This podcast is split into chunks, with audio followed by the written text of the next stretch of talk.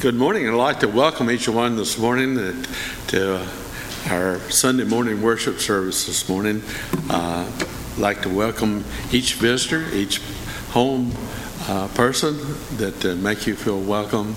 We love to see each face. And uh, it may have said uh, Donna Victory, but uh, over the past few weeks, things have really been in a turmoil. But today, hopefully get back to, to normal. Today is uh, July the 24th, uh, 2022, and uh, the day of our Lord. Uh, we come this morning to lift up our Savior and God because when we lift Him up, He lifts us up in many more ways than we can ever imagine. As we sing and praise God this morning, let us keep in mind that uh, God uh, has blessed us in so many ways. And I'd like to thank each one for uh, their giving in our church, that you and the support that uh, uh, God has said that uh, He would bless a cheerful, cheerful giver. So let us give in happiness and, uh, uh, helping others. On Monday, uh, the, the 25th to the 29th, grades 10 through 12 uh, for the youth camp in Pollock. Um, week before last, we had three campers to go down to down to Pollock, and uh, they were truly blessed in the time that they were spent down down there, and they came back refreshed. One come back with a COVID, then the next one got a COVID. So, but uh, God has blessed, and they're back this morning, back in worship. And uh, Wednesday, uh, Carvin will be sharing with us, and also next Sunday, uh, Brother Ray Rowans will be uh, with us. For our devotion this morning is from Isaiah 40, 31. But those who hope in the Lord with renewing their strength, they will soar on wings like eagles, and they will run and not grow weary, and they will walk and not be faint. So that's better than any workout gym that you could ever be in, that you could uh, be blessed by waiting upon the Lord. Let us uh, have a word of prayer. Dear Father, we ask that you will be in the midst of us this morning, that you will bless and that you will anoint from on high. Blessing the singing and the, the music and for the message that you will be sing, sending our way this morning. We thank you in so many ways. In Jesus' name I pray. Amen. James has something he wants to share with us.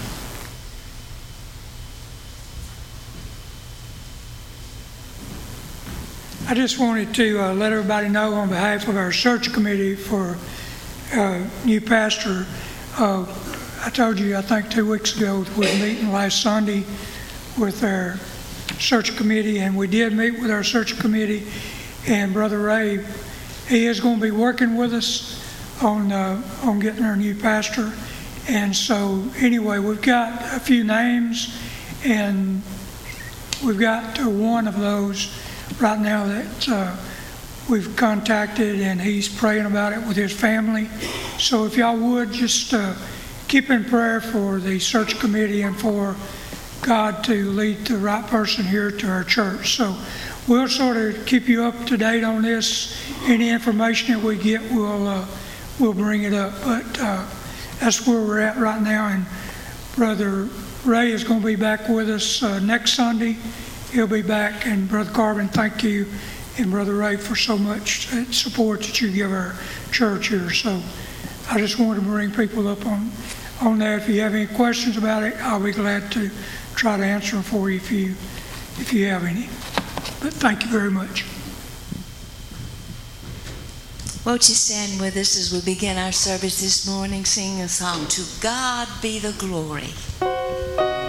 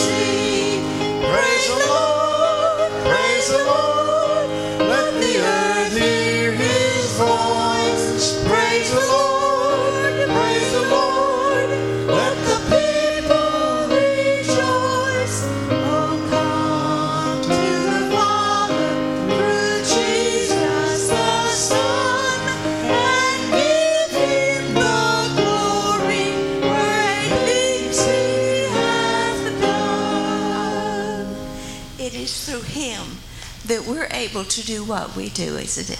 I'd like to read a scripture found from Matthew 18 20. For where two or three are gathered together in my name, there I am with them. Let's remember that as we sing, Surely the presence of the Lord is in this place.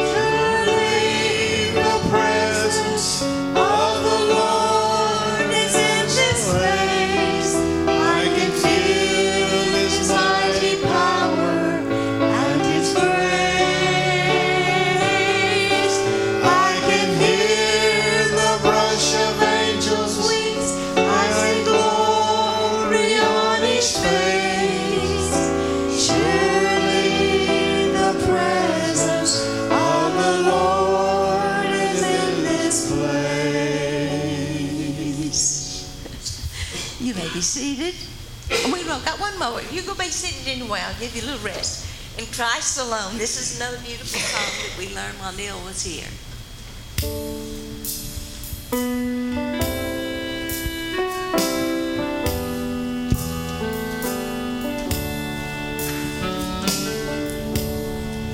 In Christ alone, my hope is found. He is the light, my strength, song, this cornerstone is solid ground, firm from the fiercest drought and storm.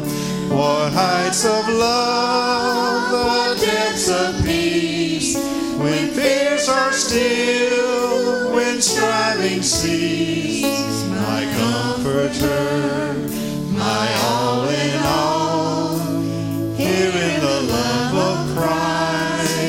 Stand.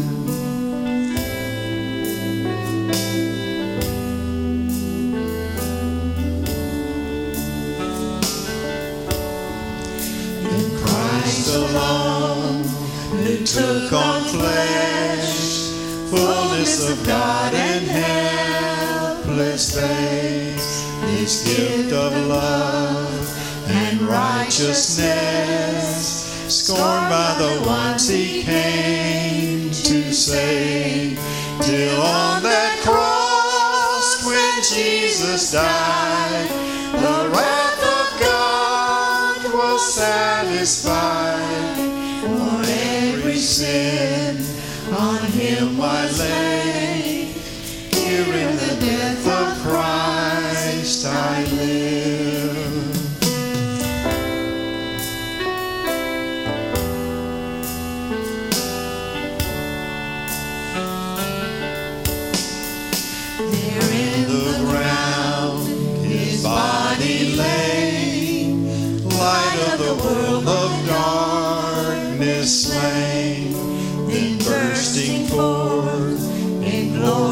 Day, up from the grave he rose again, and as he stands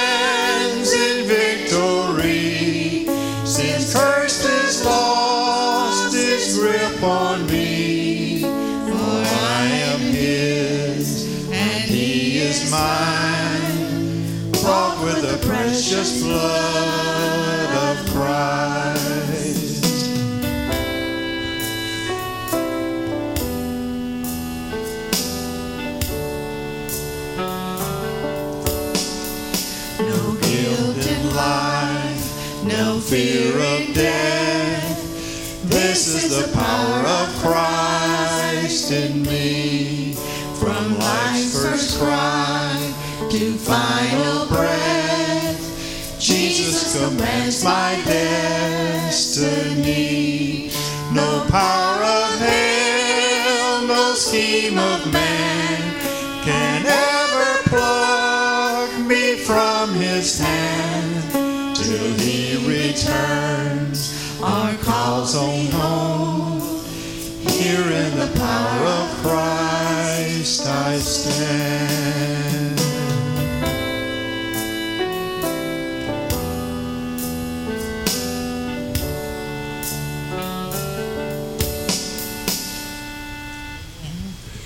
Children, you may go to your classes now.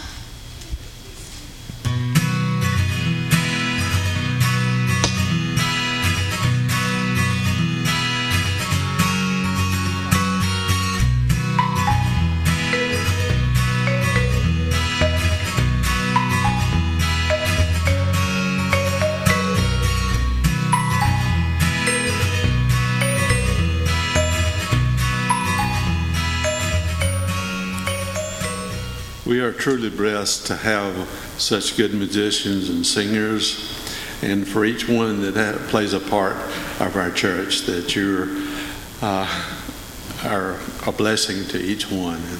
And, and uh, Carvin, uh, we sure thank you so much for being a part of our congregation and being able to share God's word to us.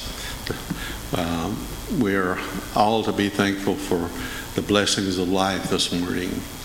And uh, as we go to prayer, uh, you don't, it's not complaining, but uh, uh, the temperature outside, uh, it, it has its, it's taken its toll on people, older people, younger people, um, animals of all kind.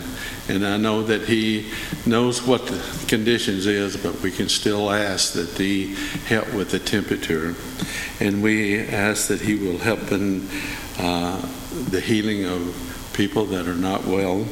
Uh, Sandy Adams, and we're thankful for the healing of Brantley that uh, he has had the COVID tested positive for the COVID, but uh, uh, God has blessed and uh, him and Bonnie too. Uh, Kate, we have so many things uh, to be thankful for this morning. Uh, Larry uh, Lawson, uh, Larry Smith, his house burned down.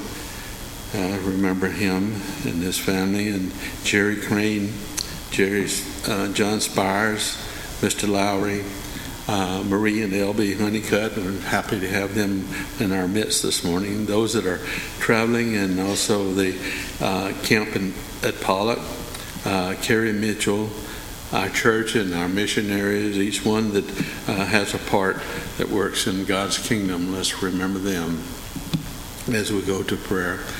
Dear Father, we're thankful for all you have done for us this morning as we've woken up and being able to come and worship you this morning. You're great and mighty God, and your uh, honor uh, deserve our honor. We pray for Brother Carvin this morning as he uh, brings the message to us to help us to encourage us to uh, strive to do your will, to accomplish the things that you wanted. We pray for uh, strength we pray for uh, direction in our church as we select a pastor for our congregation. We ask that you will bless and that you will um, anoint from on high and that you will uh, bless in the spirit this morning. God direct in our life and in the church and the church of our uh, here at Cypress Street. We thank you and we love you in Jesus' name. Amen. Good morning. It's so good to see all of you here today, and let me especially thank you for the prayers you had for Sandy when she had the COVID. And gratefully, I did not uh, get it. I tried to keep my distance from her as much as possible. Uh, she is doing better. She's over the COVID, but has some other problems going on this morning and not able to be with us. But we deeply, deeply appreciate your prayers. If you get your Bibles and turn with me to Acts, the second chapter, I'll be getting there in a few moments. Acts chapter 2. This week I read a quote from a Latin American preacher by the name of Luis, born in Argentina. And he became known as the Billy Graham of Latin America because such a tremendous preacher. He's already passed on to his reward. But he made this statement and I'd like to share it with you as an introduction to the sermon this morning. He said there are references to sin and its consequences in every chapter of the Bible except four. And those four are Genesis 1 and 2, first two chapters of the Bible, and then the last two chapters of the Bible, Revelation 21 and 22.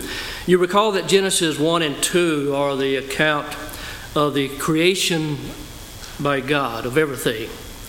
It also talks about the close relationship that God had with man during that time. And then by the time we get to Revel- or to uh, Genesis 3, we see everything changes. Man rebelled against God through disobedience, which is sin. And then chapter 3 tells some of the consequences of that sin. We, we call this the fall of man because he, he fell from the, the relationship that he once had. And ever since that time, everyone who has been born is born separated from God and in need of salvation. And since Adam and Eve did sin in chapter 3 of Genesis, everything in this world has been affected. We can directly or indirectly take it back to that first sin or possibly our own sins. That means that every murder committed, every robbery that takes place, every war that's ever been fought in the history of mankind, all of the struggles we go through, the physical sickness, every abortion, or in all forms of bad and evil, go to that fact man has fallen from the image in which God first created him. In fact, Paul brings it out this way just as an introduction from Romans, the fifth chapter. He says, By the trespass of one man, which of course we know is Adam, death reigned through that one man. How much more will those who receive God's abundant provision of grace and the gift of righteousness reign in life through the one man, which we know to be Jesus Christ. So all the confusion, all the heartaches, everything is due directly or indirectly to sin. But since Genesis 3, God has been in the process, working to restore mankind to that state of being, that relationship that God had with man back years and years ago.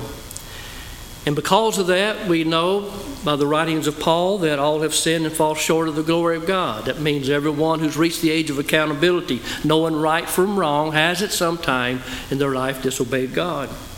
And Paul also said in Romans that the wages of sin, or the consequences of sin, is death which that would be physical death and also eternal separation from God. But then Paul went on to say, but the gift of God, the gift is something we receive, not because we deserve it, but because of the mercy and grace of God. The gift of God is eternal life in Jesus Christ our Lord.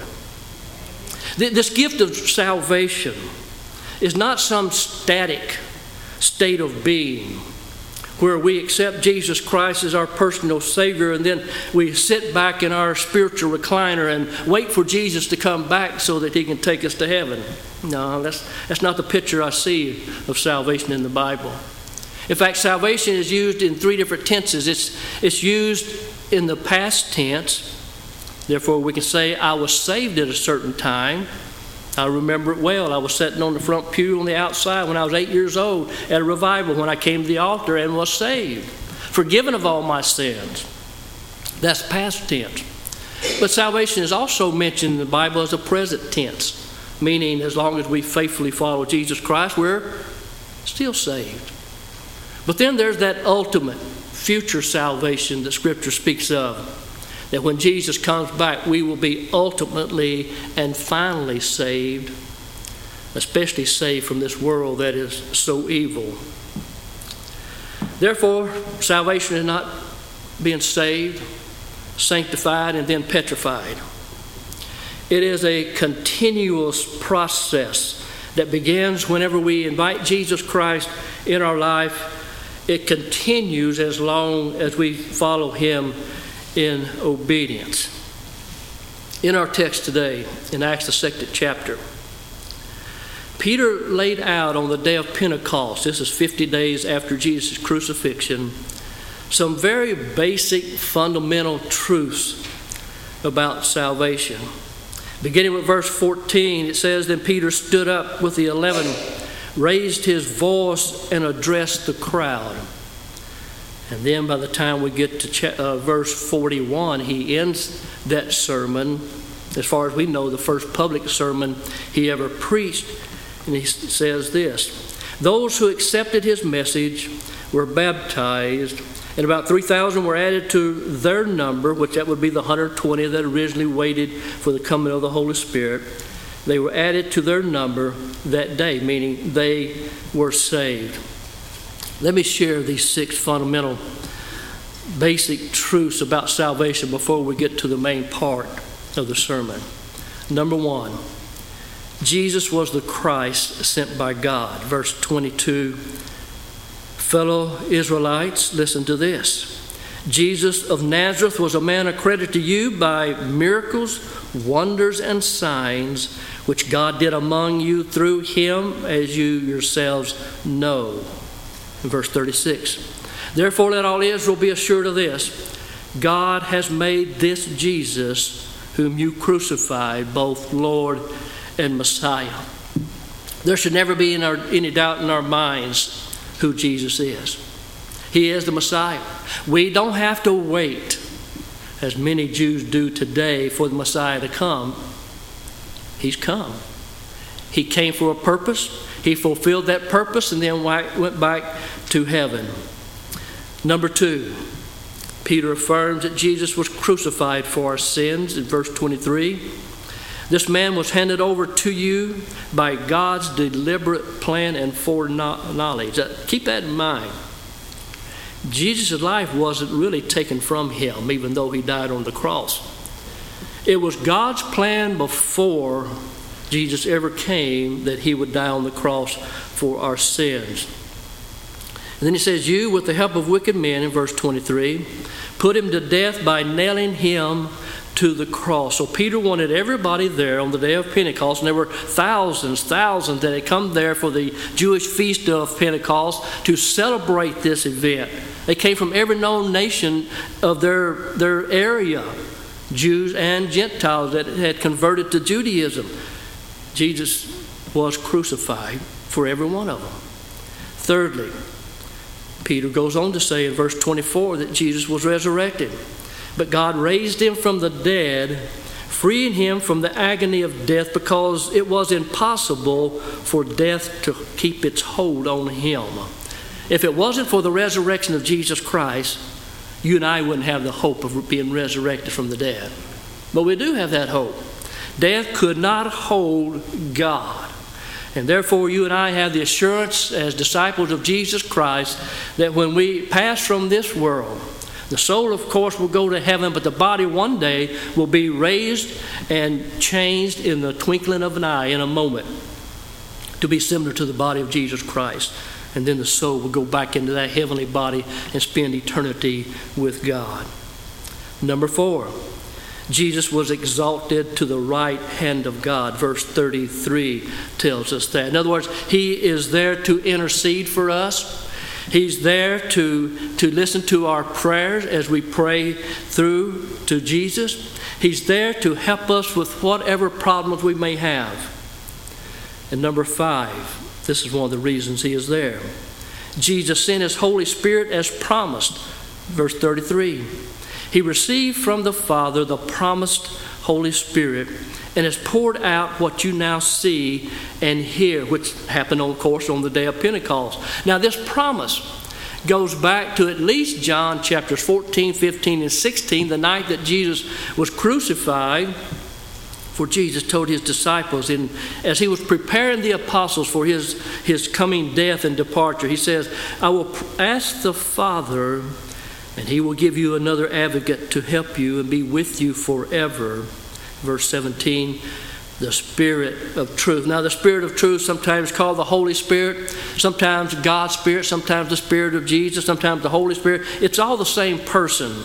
He says, The world cannot accept him because it neither sees him nor knows him, but you know him, for he lives with you and will be in you. This is the main difference between the workings of the Holy Spirit in the Old Testament, under the Old Covenant, and under the New Covenant. In the under the Old Covenant, the Holy Spirit was with a person or came upon that person for a specific task, but in the New Testament, after the day of Pentecost, the Holy Spirit came not to be with us, but in us. In us to be our, our teacher, our supplier, our empowerment, whatever we need in our lives, He came to be in us.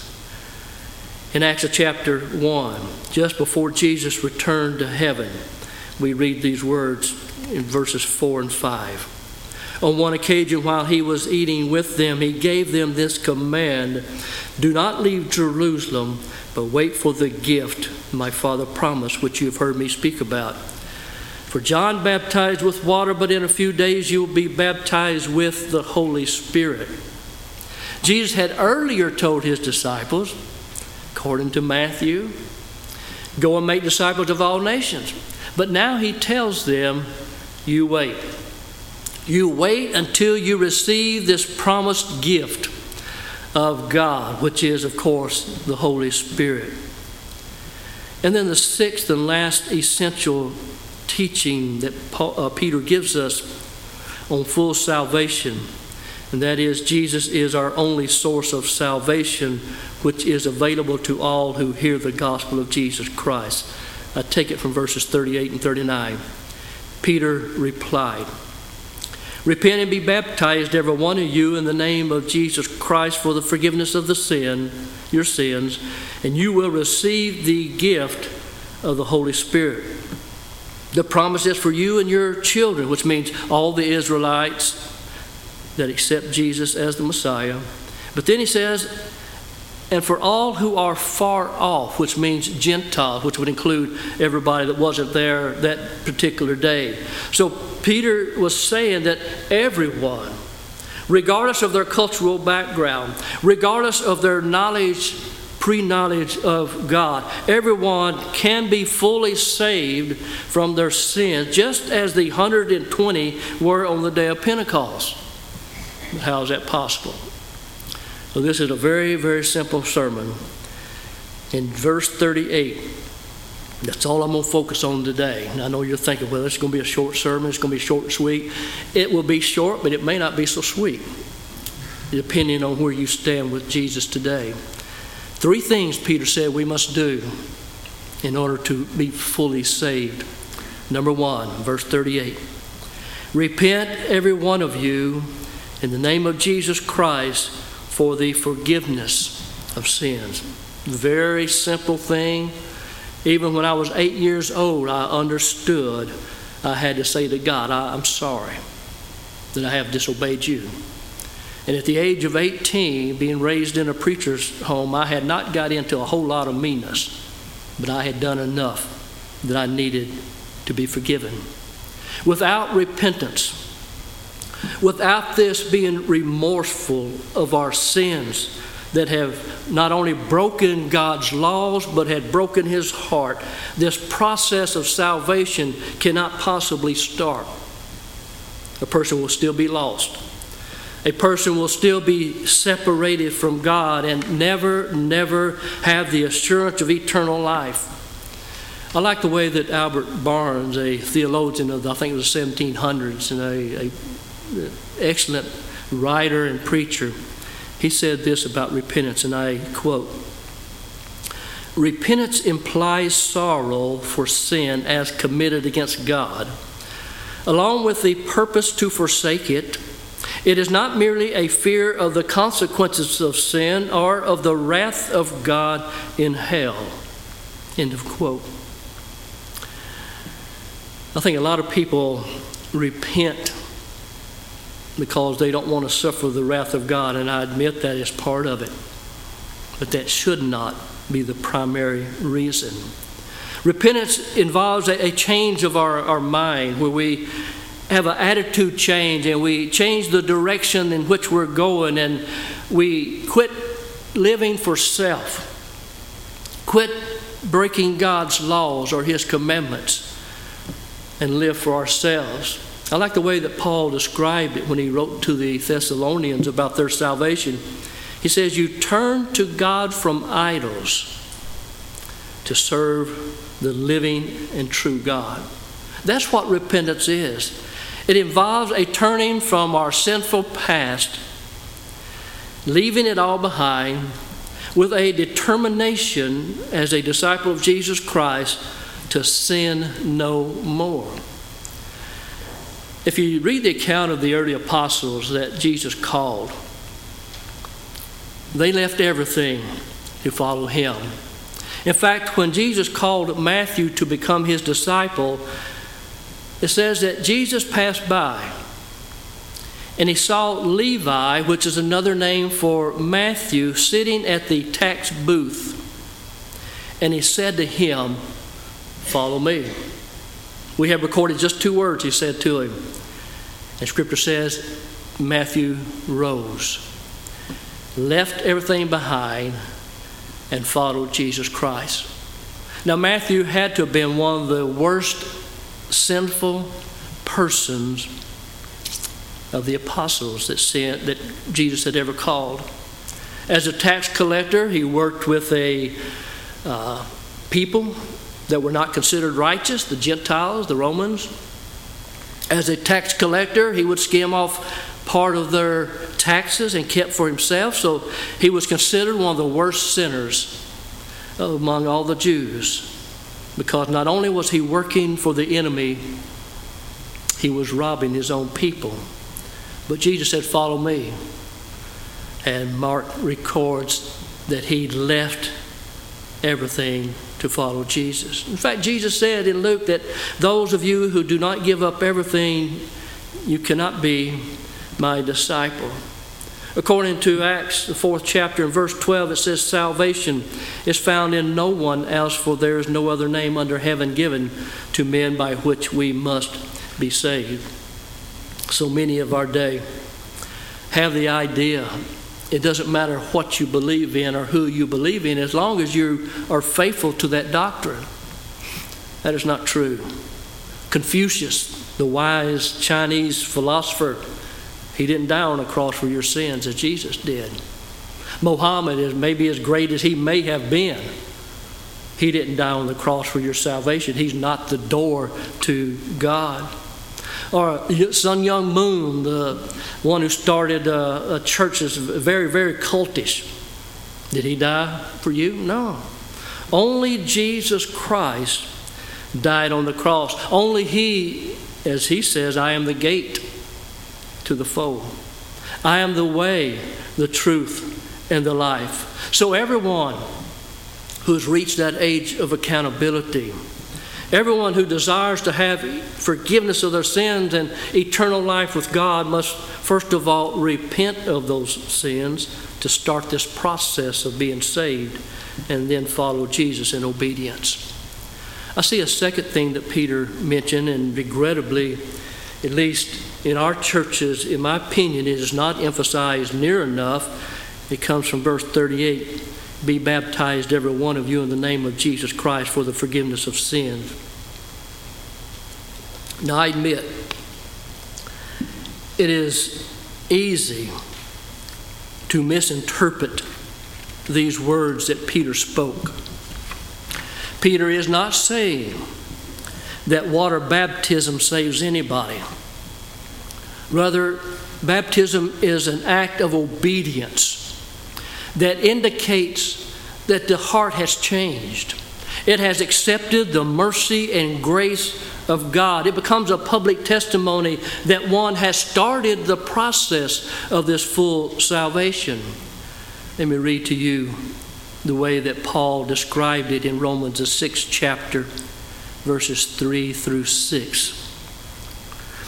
Do you not know that all of us who were baptized into Christ Jesus were baptized into his death? We were therefore buried with him through baptism into death, in order that just as Christ was raised from the dead through the glory or to the glory of his Father, we too may live a new life. For if we have been united with him in his death, we will certainly also be united with him in the resurrection like his. For we know that the old self was crucified with him so that the body ruled by sin might be done away with, and that we should no longer be slaves to sin. Notice he speaks about being buried in baptism, which is a symbol I have died to the old self, the old life that I was living. And when we raise somebody up out of the water, that means that person has been resurrected, is now a new person. But let's understand the culture of Peter's day among the, the Jews to better appreciate the importance of baptism. Oftentimes, a Gentile wanted to accept Judaism as his faith. He would acknowledge that I believe that your God is the only true God, and therefore I want to worship him. In order to do that, he would first have to confess or say, I'm sorry, I was born a Gentile.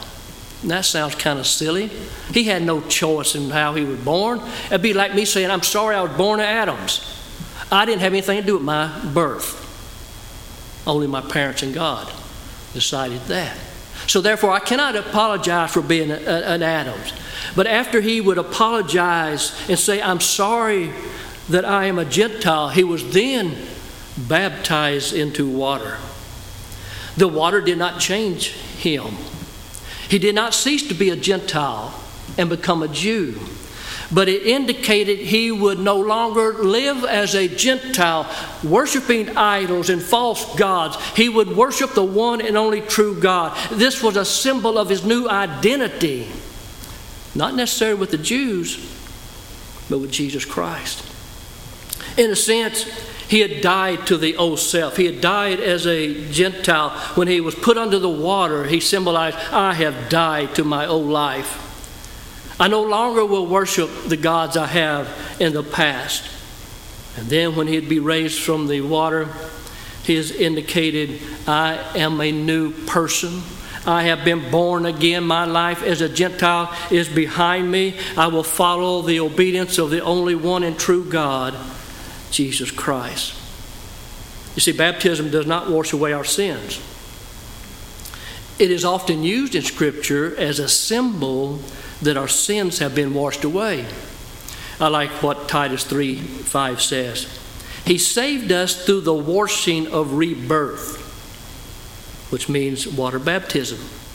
No, the water baptism doesn't save us, but it is an important symbol, a, a form of worship, if you will, that we have been saved. It was Jesus himself who said to Nicodemus, Very truly, I tell you, no one can enter the kingdom of God unless he is born of water. What does it mean to be born of water? Can you, you can't be born of water. He is saying that you've been saved from your sins and baptized into water, stressing the importance of that. On the day of Pentecost, Peter says, Be baptized, every one of you, in the name of Jesus Christ for the forgiveness of your sins. Not because baptism saves anyone. Do we baptize babies? Of course not. They have not sinned. They don't need to be baptized. Jesus himself showed the importance of baptism when he himself was baptized. Had he sinned? Absolutely not. He was God. He is God. There was no need for him to be baptized except to show us the importance of baptism. I sincerely believe everyone here this morning wants to experience this full salvation that Peter is speaking of. And to do so, we have to repent. Acknowledge to God we're sorry for the sins we have committed. Sorry for breaking your laws. Sorry we broke your heart. But then I think we also need to follow Him in obedience and be baptized. There's a third thing that Peter said should be done if one is to experience this full salvation. He says, receive the gift of the Holy Spirit. In my Bible, I have underlined the word gift. It is singular, it is not plural. Peter is not saying receive the gifts of the Holy Spirit that enable us for ministry. He said receive the gift of the Holy Spirit. He's not saying receive the fruit of the Holy Spirit, which ultimately is the evidence that a person has the Holy Spirit. He's not saying that. Gift is singular. He's not even saying receive the power of the Holy Spirit, which every Christian and every church must have to have victory over sin to remain in this process of being saved, in order to have the wisdom and the knowledge of God. He didn't say that, but he says, receive the gift, means the person of God, which is the Holy Spirit. Let me read to you again Acts 1 4 and 5, the words of Jesus. Do not leave Jerusalem but wait for the gift, singular, the gift my Father promised, which you have heard me speak about. For John baptized with water, that was for repentance. But in a few days you will be baptized with the Holy Spirit, which did happen on the day of Pentecost. Going back to what I said earlier that Jesus said to Nicodemus. He said, No one can enter the kingdom of God unless he is born of water. Then he says, born of the Spirit. For flesh gives birth to flesh, and the Spirit gives birth to the Spirit. I've already shared with you that the understanding of being born of water is to be baptized in water, indicating we have died to the old self and have been raised up or reborn as a disciple of Jesus Christ. That Jesus then said you had to be born of the Spirit which refers to the baptism of the Holy Spirit, being filled with the Holy Spirit.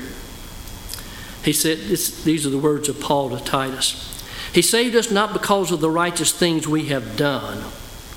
but because of His mercy. See, none of us are good enough to get into heaven by ourselves.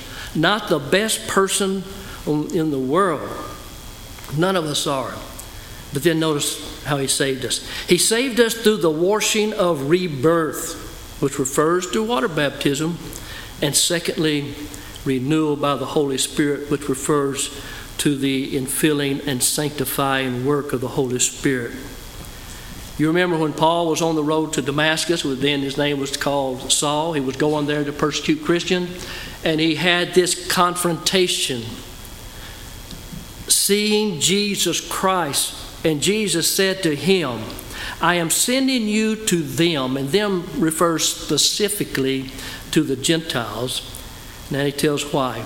To open their eyes and turn them from darkness to light and from the power of Satan to God, so that they may receive forgiveness of their sins, which is conversion or salvation. Then he went on to say, and a place among those who are sanctified, which means made holy through the infilling of the Holy Spirit. So, this sanctification is exactly what the 120, all 120, received on the day of Pentecost. You may want to look at Acts chapter 2, verse 1, as I read a few of these verses to you in closing. It says, When the day of Pentecost came, they were all together in one place, and they refers to the 120 that were waiting as Jesus told them to do.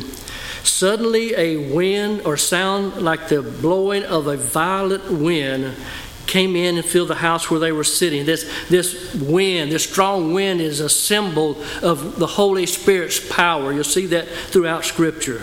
Verse 3 They saw what seemed to be tongues of fire that separated and came to rest on each of them. And in the Scripture, fire, when associated with the Holy Spirit, is a symbol of His purifying, sanctifying ability to change our hearts. Notice verse 4. All of them were filled with the Holy Spirit and began to speak in other tongues as the Spirit enabled them. Tongues. Don't be misled by that word tongues. In the original Greek, it says human languages. That's all it is. Nothing more. None of this gibber jabber that no one can understand that's practiced by so many of our brothers and sisters. It was the ability to speak a human language that they had not ever heard. And Luke tells us, look at verse 5. Now there were staying in Jerusalem God fearing Jews from every nation under heaven. Verse 6. When they heard the sound, a crowd came together in bewilderment because each one heard their own language being spoken. They didn't hear jibber jabber, they heard it in their own tongue. Verse 7. Utterly amazed, they asked, Aren't all these who are speaking Galileans? Then how is it that each one hears them in our native language, both Jews and converts to Judaism? We hear them declaring the wonders of God in our own language. Verse 12. Amazed and perplexed, they asked one another, What does this mean? This is why Peter got up and started his sermon to explain this powerful working of God that enabled the 120 speaking language, human languages they had never learned, and allow those people who were listening to understand it in their own language. Why was that important? It was telling them this is from God. They could have used an interpreter probably and interpreted Peter's message to all the 15 or 17, 17 different dialects, but that wouldn't prove anything. When they heard in their own tongue, they knew it was from God. So Peter gets up and explains a little bit of what I've shared with you this morning of what it takes in order to be saved completely. It takes that repentance, that being sorry for the sins we've committed and a commitment to turn away from the sinful past to follow Jesus in obedience from that point forward. It involves a public testimony of being baptized. No, baptism does not save you. Don't go out here and tell people I said that. But I do, I do stress it is very, very important. In fact, in my opinion, if, if a Christian refuses to be baptized, he's disobeying God. And I'm not sure this process of salvation can continue. You understand what I'm saying? And I know some of you have never heard it put that way, but I believe it with all my heart. And then he says something that is, is equally important as forgiveness is the infilling of the Holy Spirit. That we will have the power to be the people God wants us to be. That we would have the ability to carry out the ministry that God wants us to carry out. Do you think I would be bold enough to get up here and preach if I did not feel anointed by God? God help me if I ever do that. I couldn't do it. I've told you before, I took speech in, in college years and years ago, and I was so afraid to get in front of the people, I dropped the class. And I didn't take it to about 20 years later. That's how long it takes me to get something in my head and get it right. I sincerely hope that everyone here has turned from their sinful past, confessing your sins. You don't, you don't confess every sin. You probably can't remember all of them. I can't, and I'm glad I can't. But we confess that we're sorry for breaking God's laws in His heart. I sincerely hope that each one of you have followed through in obedience to be baptized in water. And I sincerely hope and pray you have experienced the infilling of the Holy Spirit, the baptism of the Holy Spirit. Don't be afraid of it. It won't make you lose control and fall down on the ground and go unconscious like some portray today. It will not cause you to dance through the church, although I see nothing wrong with that if God's in it. We'll see that in Guatemala. You may not want to go back. Maybe that's why I like to go there. I get excited about it. I've yet to dance.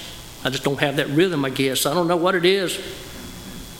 But it involves a full surrender. And God will not do anything in your life where you're not in control. He's a God of order, not disorder. He's not a God of confusion, but He brings clarity to the life we should live. I'm going to ask that you bow your heads this morning and that you be in an attitude of prayer. You may have a need that you need to pray about. If you do, I encourage you to come. If you'd like to pray by yourself, you can come to these front pews, sit, kneel, stand, whatever. But if you'd like for me to pray with you, I'm going to ask that you come to the altar so I'll know. Regardless of what needs you have, and no, you're not going to have to tell me your sins. I don't want to know them. It's none of my business. It's strictly between you and God. So let's stand together as we sing. And if you have a need, I invite you to come. Come, Holy Spirit.